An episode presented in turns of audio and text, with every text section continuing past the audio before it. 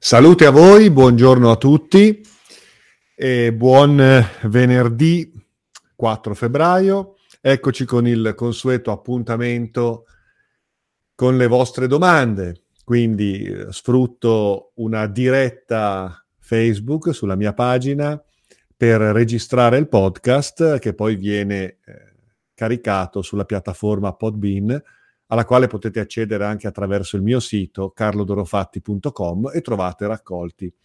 Tante, tante puntate, tanti audio grazie alle vostre domande appunto che mi permettono di affrontare tantissimi diversi argomenti attorno ai temi che ci appassionano, la ricerca interiore, l'esoterismo, l'al- l'alchimia, eh, la magia e quant'altro attenga al nostro potenziale interiore e risveglio di coscienza. Allora, veniamo alle domande di oggi. Vi ricordo comunque che potete continuare a scrivermi su info-carlodorofatti.com in modo tale che mi mandate le vostre domande, i vostri dubbi o mi proponete dei temi e io volentieri più o meno settimanalmente eh, procedo e eh, svolgo questo piacevolissimo servizio di divulgazione. Veniamo alle domande di oggi. Allora, ehm, l'altra volta ci eravamo lasciati con una domanda in sospeso, la domanda dell'amico Carmelo, il quale mi ha mandato un'email lunga, molto interessante, molto interessante. E, ehm, e devo dire, Car- Carmelo, che sono pienamente d'accordo con te sul concetto di entità, il concetto di egregore, il concetto di indigestione psichica, e la necessità di smaltire questo psichismo intasante che ci proietta poi in una dimensione confusa, grigia, ehm, disorientata. E pertanto, certo, eh, è importante, come dici tu, sgretolare questo psichismo individuale, collettivo, eccessivo, bulimico, che crea un intasamento rispetto al nostro fluire nella vita e con la vita. Quindi molto bella la tua email, molto belle le tue considerazioni che, che sottoscrivo assolutamente. Eh, vengo però direttamente alle domande che mi poni, domande eh, profonde, importanti, perché mi chiedi è possibile che ci sia un'organizzazione tanto complessa a livello cosciente umano nel perseguire il male? O piuttosto si tratta di entità e di meccanismi che trascendono l'intenzionalità umana? Qui dobbiamo fare, secondo me, un'analisi in divenire del fenomeno. Come nasce il fenomeno del male? E qui si sono sprecati fiumi di, di, parole, di articoli, di libri, di trattati sul bene, il male, la coscienza. E, ehm, quindi cercando di indagare la natura del male, dunque della sofferenza. E è difficile adesso sintetizzare, però possiamo dire senz'altro qualcosa, senz'altro qualcosa. Si tratta di entità, di meccanismi che trascendono l'intenzionalità umana o c'è proprio una coscienza umana che persegue il male? Allora, io penso questo. Nessuno persegue il male, perché se tu chiedi a un malvagio, eh, adesso di, giochiamo un po', se tu chiedi a un malvagio se persegue il male, eh, lui dirà di no. Lui persegue una sua idea di bene. Il, il male è una distorsione nella percezione del bene, è una distopia, ovviamente frutto di una profonda ignoranza della natura delle cose, della natura di se stessi, della natura della vita, quando non siamo più in comunione con l'ambiente, con gli altri, con la vita in senso generale e ci rinchiudiamo all'interno di una visione personale, di parte del male, o meglio, del bene, del bene, una visione per cui il bene diventa un bene molto limitato, ristretto, è il bene mio, è il bene della mia famiglia, è il bene della mia tribù, è il bene di chi la pensa come me. E allora questo bene va custodito, tutelato, difeso contro tutti gli altri, tutto il resto, tutto ciò che non sono io, che non è il mio mondo, il mio modo di pensare, la mia visione, condivisa magari all'interno di un ristretto contesto che condivide la mia idea di bene, un'idea ignorante, arrogante, supponente, distorta, ristretta. E allora ecco che tutelare il mio concetto di bene, ciò che secondo me dovrebbe essere, ciò, che, ciò per cui secondo me dovrebbero andare le cose. Le cose dovrebbero andare nel modo che io stabilisco, secondo una mia visione ideologica, fanatica. A volte ci si sente investiti di autorità divina, pensate al, a, alle ideologie che stanno dietro il male, i malvagi, c'è sempre un'ideologia di carattere religioso, di carattere filosofico, di carattere spirituale, tra virgolette, cioè una convinzione, un mandato divino, un mandato superiore. Ora io ho capito, io parlo con Dio, io sono l'eletto, io so come devono andare le cose. A prescindere, io so come devono andare le cose. Quindi la mia ignoranza profonda, l- la mia separazione dalla complessità dinamica e comprensiva della vita,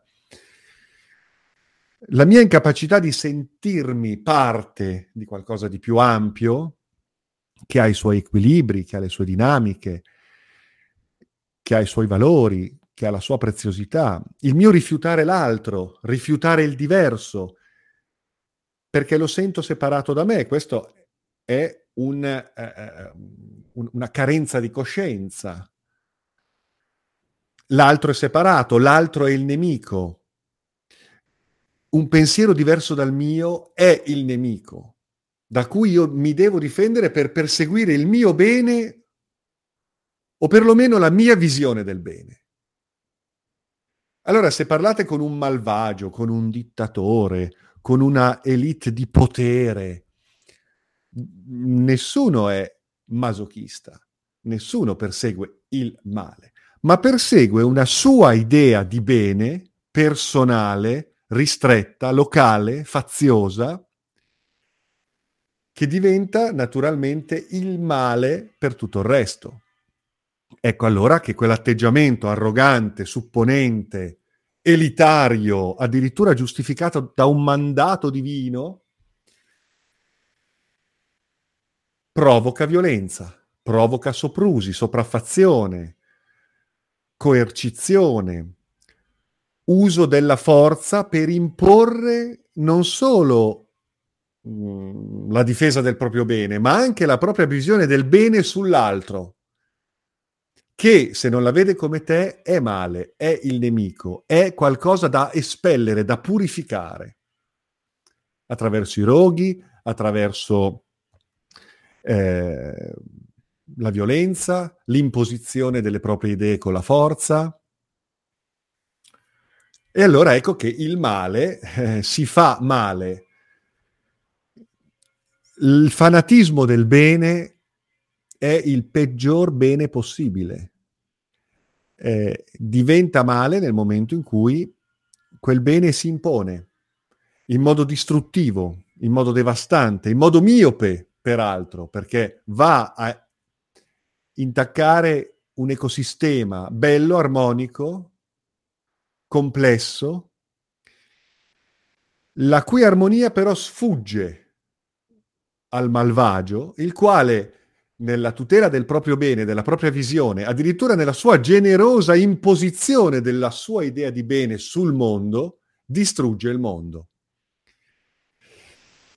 Convinto, tra l'altro, che il fine giustifichi i mezzi, per cui ecco che il suo fine di bene non trova ostacolo e quindi senza scrupolo alcuno distrugge, distrugge la natura, ne sfrutta in maniera scellerata le risorse. Mors tua, vita mea, la legge della giungla. Distrugge gli altri, distrugge il pensiero, imponendo il proprio pensiero come pensiero unico e valido. Tutto questo attraverso dapprima i meccanismi della forza, della guerra, e poi i subdoli meccanismi di un altro tipo di guerra, che è quella della manipolazione, che è quella della gestione del potere. Una volta stabilito con la forza, il potere verrà gestito attraverso la manipolazione. Ma secondo lui, questo potente arrogante, non sta facendo il male. Persegue senz'altro il suo bene e la sua idea di bene per come secondo lui dovrebbero andare le cose e devono essere le cose. Addirittura giustificato da un presunto mandato divino. Vi ricordo che dietro i grandi potenti, dietro le grandi elite di potere politico, economico, finanziario, militare, ci sono delle ideologie retrostanti, a volte ehm, legate a forme di fanatismo religioso deliranti. Pensate ai, ai neoconservatori, pensate a, quel, eh, a, quelle forme di liberismo pseudodemocratico dietro le quali ehm, esistono dei gruppi di preghiera, dei gruppi eh, cristiano-cattolico fondamentalisti. E Hitler stesso pensava di fare il bene della Germania e facendo il bene della Germania fare il bene del mondo, imponendo la sua idea, dietro alla quale c'erano delle convinzioni di carattere spirituale, se vogliamo, dal suo punto di vista. E quindi il, il, male nasce come distopia del bene, come una sorta di distorsione della percezione del bene che si fa ristretta. Si fa ristretta, fanatica e arrogante, figlia dell'ignoranza, dall'ignoranza la paura, perché l'altro è nemico, quindi il rifiuto dell'alterità con la quale invece siamo in comunione, ma rifiutiamo quella comunione perché non ci, ci, percepiamo separati, quindi siamo dimentichi della nostra natura reale, ci percepiamo separati, da lì la paura, dalla paura, figlia dell'ignoranza, tutto quanto il resto. Il bene e il male, i buoni e i cattivi, il dualismo, la violenza, il conflitto, la competizione, l'avidità, tutti figli della paura, figlia dell'ignoranza. Quindi l'ignoranza di se stessi conduce a un'ignoranza nella percezione del bene che ignora un bene collettivo a vantaggio di una mm, difesa della propria ehm, ehm, individualità, la quale non solo difende se stessa, ma impone se stessa a tutto quanto il sistema, che naturalmente sarà destinato a crollare perché la, la vita è basata sulla diversità, sulla dinamicità, sulla relazione di diverse spinte di pensiero che nel loro fermento eh, dinamico producono evoluzione. E l'evoluzione è un fenomeno complesso. Ecco, in questo caso è come se eh, una polarità si volesse imporre come monopolio del bene. Questa è un'intenzione umana, la quale intenzione umana genera forme pensiero, individuali, collettive, di massa. Queste forme pensiero generano degli aggregati psichici sul piano sottile, sul piano astrale, quelle che possiamo definire anche egregore, che poi si cristallizzano attorno al centro dell'ideologia spirituale, religiosa, pseudotale, per cui ecco che quel divino sul quale si fonda una religione che motiva la ragione dei potenti, diventa l'egregore che poi sicuramente, sicuramente sfugge dalle mani dei loro creatori per poi muoversi eh, autonomamente, ispirando e reiterando i meccanismi. Per cui ecco che mh, mm, non c'è neanche più un'intenzionalità, quanto una, un conformarsi a un'idea che entità ispira, alimenta, nutre quei meccanismi dai quali essa trae cibo, il suo nutrimento energetico. Quindi dall'intenzionalità del fare un bene che diventa il male del sistema, il male collettivo, il male del mondo, perché è un bene distorto, distopico, ego- egoistico e ristretto, da quell'intenzionalità, figlia dell'ignoranza, che fino a un certo punto può essere anche parte del gioco della coscienza, che ha bisogno di smarrirsi per ritrovarsi nei meccanismi della relazione, della percezione, del riscontro che la vita poi ci restituisce. E quindi qui anche questo smarrimento può essere un fenomeno evolutivo di crescita potenziale, una sfida della coscienza. A volte questa sfida della coscienza viene vinta e quindi quel bene si allinea ad un bene più ampio, si apre a una visione più ampia e allora c'è un perseguimento del bene che è coscienza collettiva, bene collettivo, armonia con la natura, con i suoi fenomeni e con la vita Altre volte quella sfida viene persa.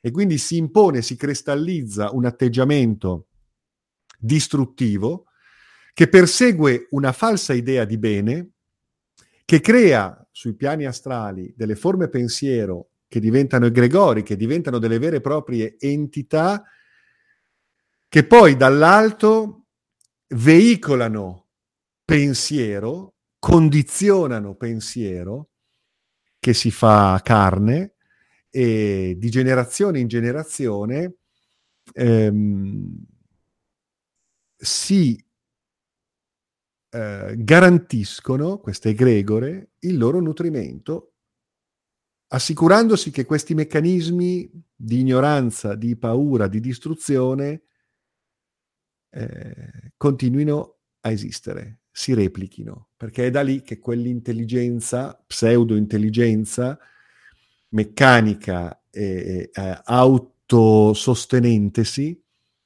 possa continuare ad esistere. E questa è una, una sfida, ma non tanto tra bene e male, quanto tra coscienza e incoscienza, conoscenza e ignoranza, consapevolezza e smarrimento. E, in questa sfida ci ritroviamo sempre tutti comunque. È una sfida che si gioca anche dentro di noi.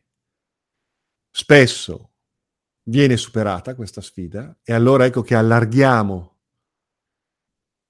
allineiamo il nostro perseguimento di bene a un summum bonum, altre volte perdiamo la partita e ci rinchiudiamo nella nostra presunzione di bene distruggendo il sistema.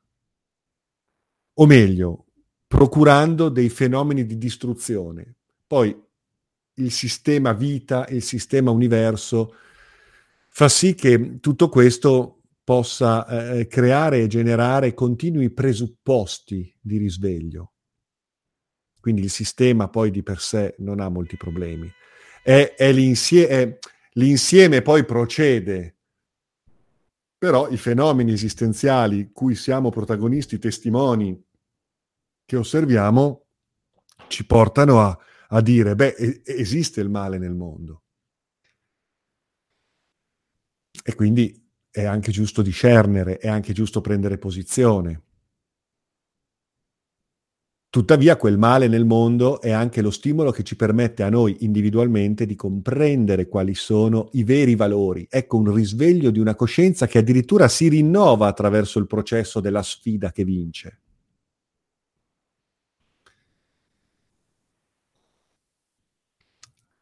E poi ci sarebbero insomma molti, molte sfumature da, da analizzare insieme. Eh, il discorso si fa, si fa complesso, naturalmente. No? Quindi eh, esiste il bene e il male? Beh, certo che esistono il bene e il male, però dobbiamo entrare in, più in profondità per, per comprendere e accedere ad una visione più ampia delle cose e capire che la partita si gioca dentro di noi, dentro ognuno di noi, a prescindere dai fenomeni esteriori, verso i quali naturalmente noi prendiamo posizione.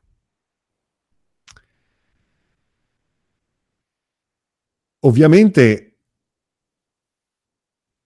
la cristallizzazione di questo male che diventa una sorta di eh, veleno tumorale che, che, che, nasce da una distorta visione delle cose, da una profonda ignoranza, eh, produrrà delle, delle egregore, delle entità, delle forme pensiero che addirittura eh, avranno potere sul mondo di Maya, avranno potere di creazione, di generazione sul mondo di Maya. Ed ecco allora che si manifesteranno dei precipitati eh, simili alla, alla vita, ma che non sono mm, generati dall'archetipo della vita, da quel flusso di essere divino, coscienza, che manifesta le sue emanazioni sui piani sensibili per fare esperienza del divenire. Queste egregore genereranno delle pseudovite. E, ehm, quindi esseri non umani che sono del tutto simili agli umani, ma che non vengono generati dal principio esserico, ma vengono generati da una potentissima egregore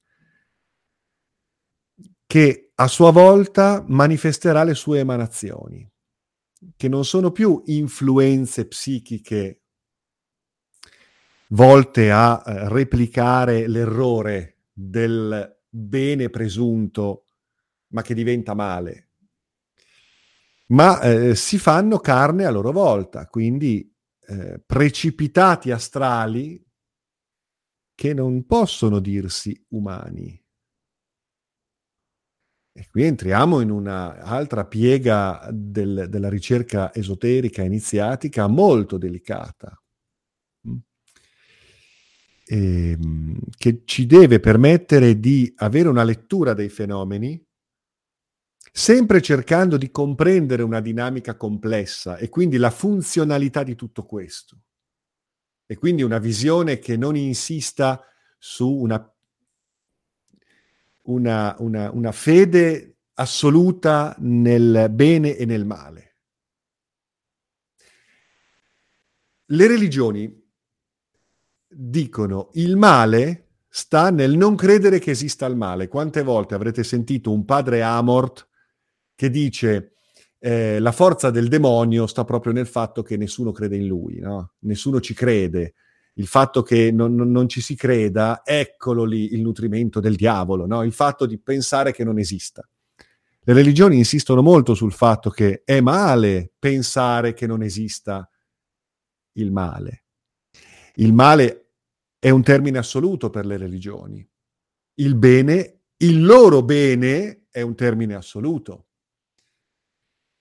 Ecco il dualismo, bene e male. Per cui poi la materia diventa qualcosa di peccaminoso, diventa la sede del male e lo spirito, ecco la, poi la, la, lo iato, la cesura tra materia e spirito.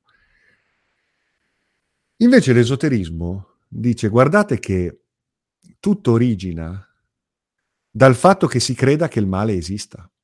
Nel momento in cui io sono ignorante di me stesso, non mi sento più connesso alla grande comunità della vita,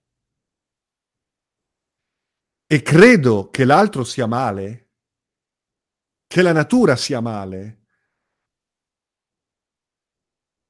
che tutto ciò che non è sotto il mio controllo sia male, crea il male, perché crea quel comportamento che dalla paura si fa violenza, imposizione. Lì nasce il concetto assoluto di bene che è il proprio, nella propria visione, e l'assoluto male che è tutto il resto. Ecco, credere che esista il bene e credere che esista il male in questi termini produce il male, lo fa nascere, lo fa evolvere, lo fa diventare reale sui piani astrali in quanto tumore esperienziale, tumore esistenziale, spirituale. Quel tumore non solo replicherà i processi psichici informando il campo della vita, ma addirittura emanerà i suoi precipitati astrali. Quindi tutto nasce dall'idea che esista il male. Nel momento in cui noi crediamo che esiste il male, lo facciamo nascere. Il male non esiste. Esiste una volontà di bene che va educata attraverso l'agnosi, la conoscenza. Mi fermo mh? Hm, perché vi ho dato già diversi spunti su cui riflettere attorno a questo concetto così intrigante, così affascinante sulla natura del bene e del male e sulla natura di una visione non duale che va oltre le considerazioni assolute di bene e male per intuire l'intelligenza che si esprime attraverso la relazione dei fenomeni. Che l'essere senziente forma ponte, deve saper intelligere per volgersi verso l'evoluzione della coscienza. Garmelo, ti ringrazio per queste belle domande che mi hai mandato. Eh, l'amica Catherine, l'amica Catherine, Catherine um, o Catrien, io sbaglio sempre, non mi ricordo mai, però carissima amica che ha seguito anche delle giornate accademiche e alle, alla quale mando, mando i miei saluti, mi scrive, allora vado alla domanda, ecco, vorrei chiederti se puoi parlarci di utopia e suicidio sotto un aspetto animico. Caspita, domanda molto particolare. Utopia e suicidio. Ma l'utopia, l'utopia, l'utopia è quella che forse, ecco, potremmo collegarci al discorso fatto prima, l'utopia di un bene assoluto. Non ha senso, non serve è figlia della paura, è ricerca di rassicurazione. Non è ricerca di volontà e di verità e di conoscenza. Quando cerchiamo rassicurazioni, formuliamo un'idea di bene rassicurante per noi, che diventa utopica. Perché diventa utopica? Perché non, non funziona così la vita. La vita è un fenomeno frizzante, dinamico, vivace, complesso. Non può darti ragione in senso assoluto. Ti darà ragione adesso, ti darà ragione in una certa circostanza, ma poi le circostanze cambiano, la tua ragione va rivisitata.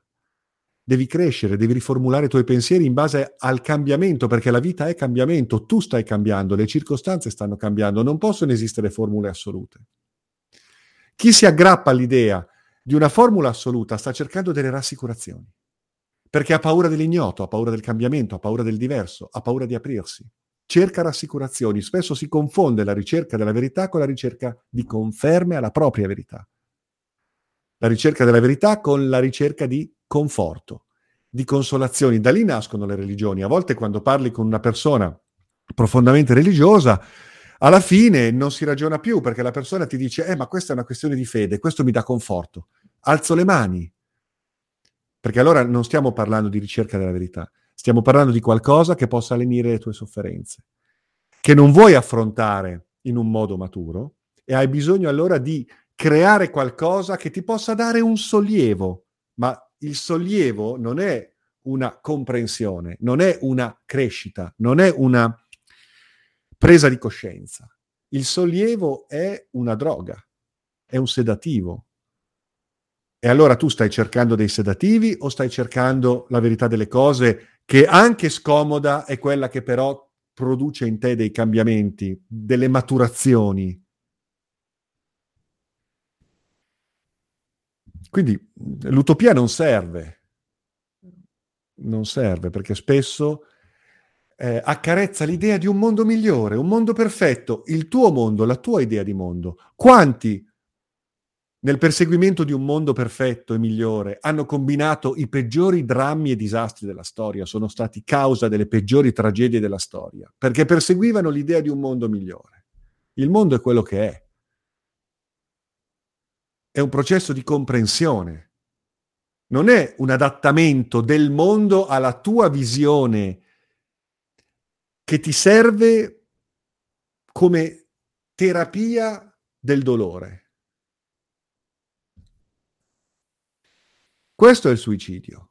Il suicidio è quando si, si rinuncia alla vita per, una, eh, per, per, una, per, per rincorrere l'utopica visione di un mondo migliore, semplicemente perché non riusciamo a comprendere il mondo così come esso è. Poi non so se ti rifai a un concetto di suicidio in senso proprio della persona che si impicca. Ecco, voglio dire, poi qui sotto un aspetto animico si aprono varie, varie questioni. Il suicidio come fuga, il suicidio come eh, astensione, è un moto di ignavia, è un moto impulsivo di codardia è invece il suicidio sacro e rituale di colui che si dissocia. È complesso il fenomeno del suicidio e dal punto di vista animico, spirituale, ecco, pensiamo anche al sacrificio eh, esemplare. Non si è forse suicidato un Giordano Bruno? Poteva, poteva abiurare come ha fatto Galileo, Poteva dire no, mi sono sbagliato. E invece è andato avanti, ben consapevole che sarebbe stato condannato a morte. Ovvio non si è suicidato, però da un certo punto di vista il suo è stato un sacrificio per la verità.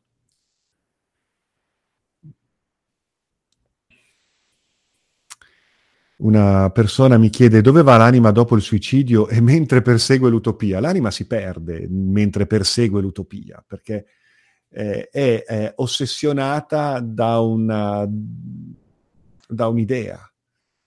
Eh, mentre dopo il suicidio eh, lì dipende dalle situazioni, dalle circostanze, non ci sono fenomeni generalizzabili.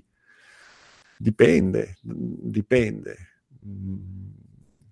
L'importante è capire dove sia l'anima durante la vita, più che poi domandarsi dove va l'anima dopo la morte. C'è vita dopo la morte? Eh, c'è vita prima della morte? Dove va l'anima dopo la morte? Ma dov'è l'anima durante la vita? Questo è il, è il problema. Poi dopo vedremo, perché probabilmente quello che è dopo ris- rispecchierà quello che era prima. Se l'anima ce l'hai, ce l'hai, se non ce l'hai, non ce l'hai neanche dopo eh, è, è, durante la vita che noi edifichiamo, costruiamo, riconnettiamo la nostra anima allo spirito. Poi mi fai un'altra domanda. È chiaro che non posso entrare tantissimo nell'argomento, eh? questi sono delle, dei podcast che eh, ci permettono di andare e arrivare fino a un certo punto, poi eh, bisognerebbe dedicare delle conferenze, dei, dei seminari attorno a questo, dei convegni addirittura attorno a questi temi. Vado avanti con do- un'altra domanda della nostra amica. Sai dirci qualcosa riguardo l'energia al centro della Terra?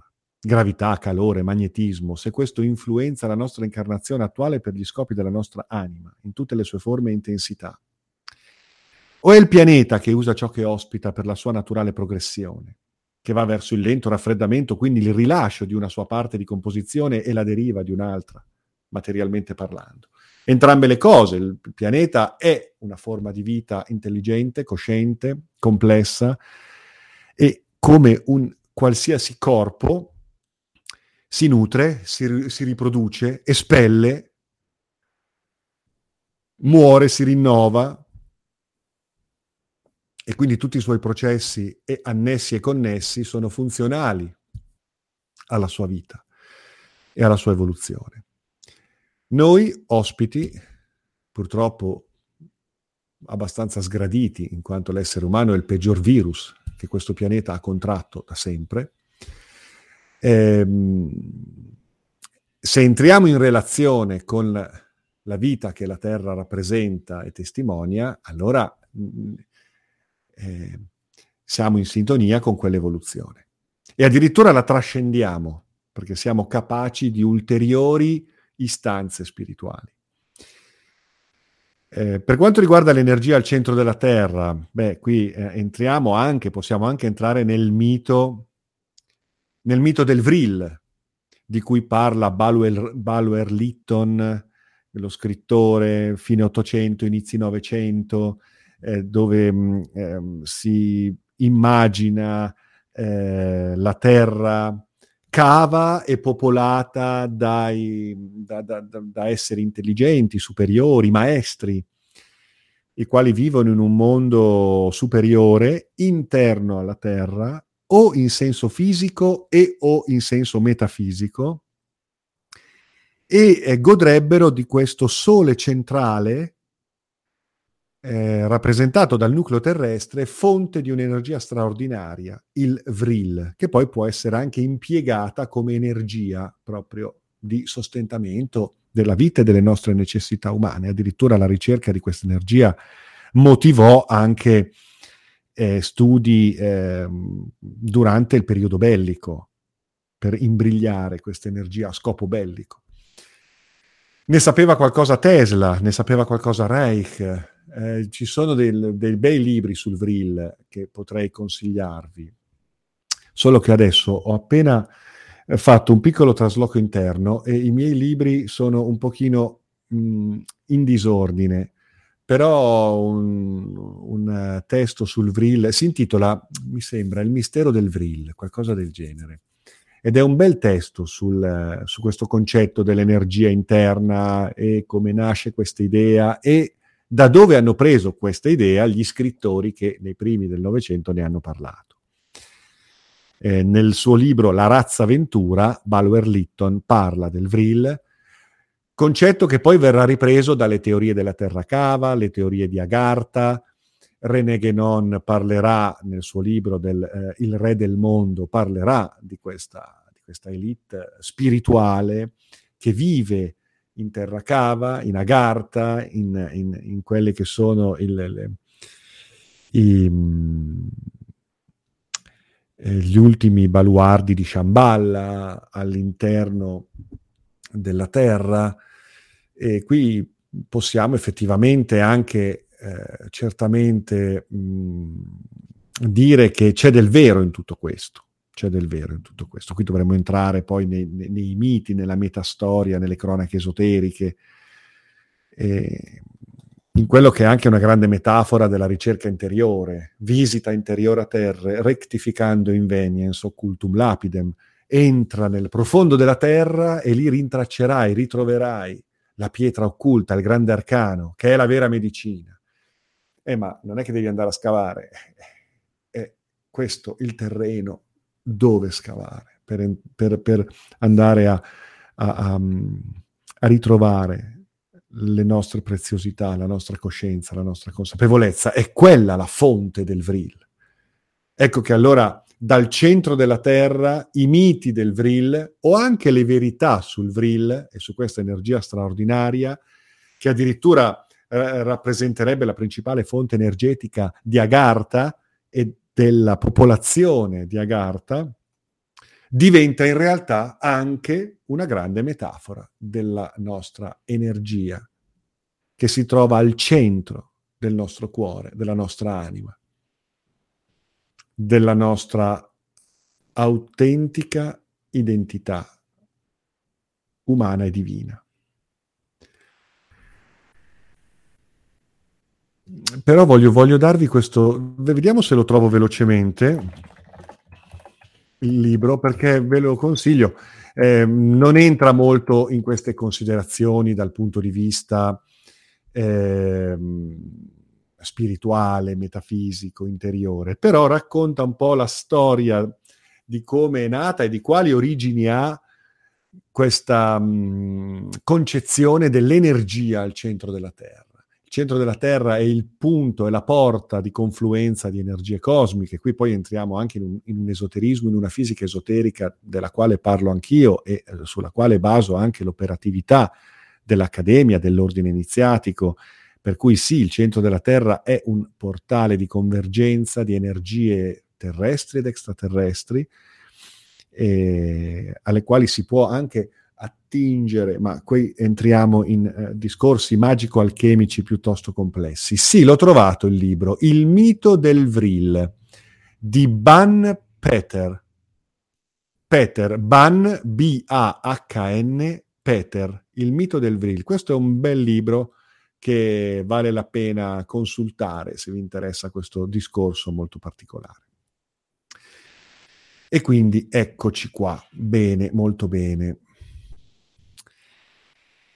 Eh, siamo a 40 minuti. Faccio velocemente la, l'ultima domanda. Eh, Sara mi scrive: Avrei una domanda relativa al Tuina Ming Men. Qui entriamo nelle tradizioni della medicina cinese, del massaggio Tuina, e dei centri energetici del corpo. Durante il corso, nella lezione sulla morte il bardo, ci ha insegnato dei gesti di potere della morte. La posizione del primo mudra hai accennato che tocca un punto, un centro energetico molto particolare, porta di entrata e di uscita dell'anima. Potresti approfondire l'argomento? Proviamoci. Il Ming Men è un, un, un centro energetico che si trova eh, più o meno nella regione lombare, lo si eh, attiva premendo un particolare punto dietro la schiena mh? Mm? e ehm, eh, Ming Men, ecco, um, Men significa porta, Ming significa destino, destino in senso di dharma, progetto, missione. Eh, quindi diventa in quel senso la porta dell'anima, in quanto, secondo la medicina tradizionale cinese, quello è il punto dal quale entra e esce, nel quale si colloca energeticamente quello scrigno che contiene il nostro Dharma, che contiene il nostro progetto ideale, la missione che è scritta per noi e che rappresenta il nostro statuto, il nostro manifesto in questa vita, la nostra legge. Tant'è vero che men, che significa appunto porta, però Ming Men, ecco Ming per esempio eh, nella Cina antica era anche, eh, come dire, il codice dell'imperatore, la legge dell'imperatore. La legge dello Stato è il Ming, cioè era la legge, ciò che garantiva prosperità allo Stato e ne definiva le linee di crescita. Ecco, il Ming. Ecco, Ming Men è in noi, nell'individuo, il portale dell'anima, in quanto nell'anima è iscritta la nostra missione umana e divina terrestre e cosmica, pertinente a questa incarnazione. È là dove andiamo a individuare fisiologicamente, energeticamente, il luogo dove è depositata la memoria genetico-spirituale della nostra causa esistenziale quindi il nostro progetto, ed è la porta dell'anima, è la porta di entrata e uscita, perché in questa incarnazione il nostro corpo viene informato di questo progetto. E allora esistono tutta una serie di tecniche, di massaggi, di posizioni, di mudra, che vanno a rievocare questo concetto e a stimolare questo punto. Ecco, mi fermo perché poi, insomma, siamo, siamo in un discorso molto ampio. Eh, Marco mi dice eh, il mito della terra cava non è un mito, è abitata a livello metafisico. Sì, l'abbiamo detto, l'abbiamo detto, certo. Eh, quindi mh, ci sono degli aspetti narrativi, mitologici dietro ai quali però ci sono delle, delle verità assolutamente eh, interessanti e pertinenti alla ricerca e alla operatività iniziatica. Bene, allora io mi fermerei qui per oggi. Vi ringrazio, ehm, continuate a scrivermi info-carlodorofatti.com e vi saluto. Grazie, buona giornata e buon weekend. Un caro saluto a tutti.